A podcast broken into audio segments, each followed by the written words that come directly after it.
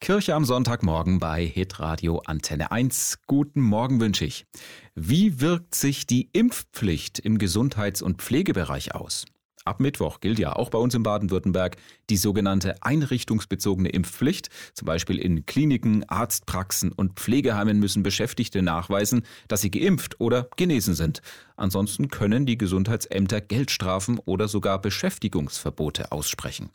Annette Noller, Chefin der Diakonie Württemberg, befürchtet, dass die Heim- und Pflegeplätze knapp werden könnten.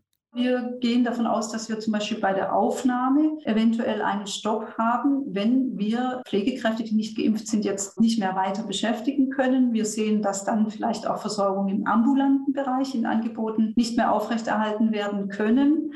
Das ist eine schwierige Situation. Denn schon ohne Impfpflicht gibt es seit langem Personalmangel im Pflegebereich. Jetzt müsse man zwei Übel miteinander abwägen, Sonola.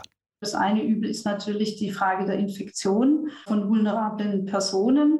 Wir sind hier einerseits in der Fürsorge und Verantwortung für die anvertrauten Menschen in unseren Einrichtungen, aber genau dasselbe Argument der Fürsorge, und das ist das zweite Übel, was es abzuwägen gilt, ist natürlich, wenn wir dann gar keine Versorgung gewährleisten können. Die Unruhe unter den Mitarbeitenden in den Einrichtungen sei hoch, sagt die Diakoniechefin, auch weil manche rechtlichen Fragen noch unklar sind.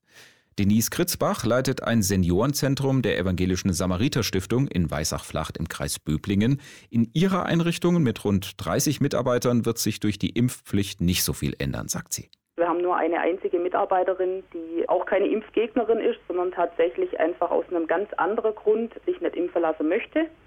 Deshalb werden wir nur, wenn es dann soweit ist, eine Mitarbeiterin verlieren. Klar ist das menschlich schwierig, aber es bricht bei uns jetzt nichts zusammen. Die Versorgung wird weiterhin wunderbar laufen. Allerdings erwartet auch sie in den nächsten Monaten größere Personalengpässe im Gesundheitsbereich insgesamt wegen der einrichtungsbezogenen Impfpflicht, die ab Mittwoch gilt.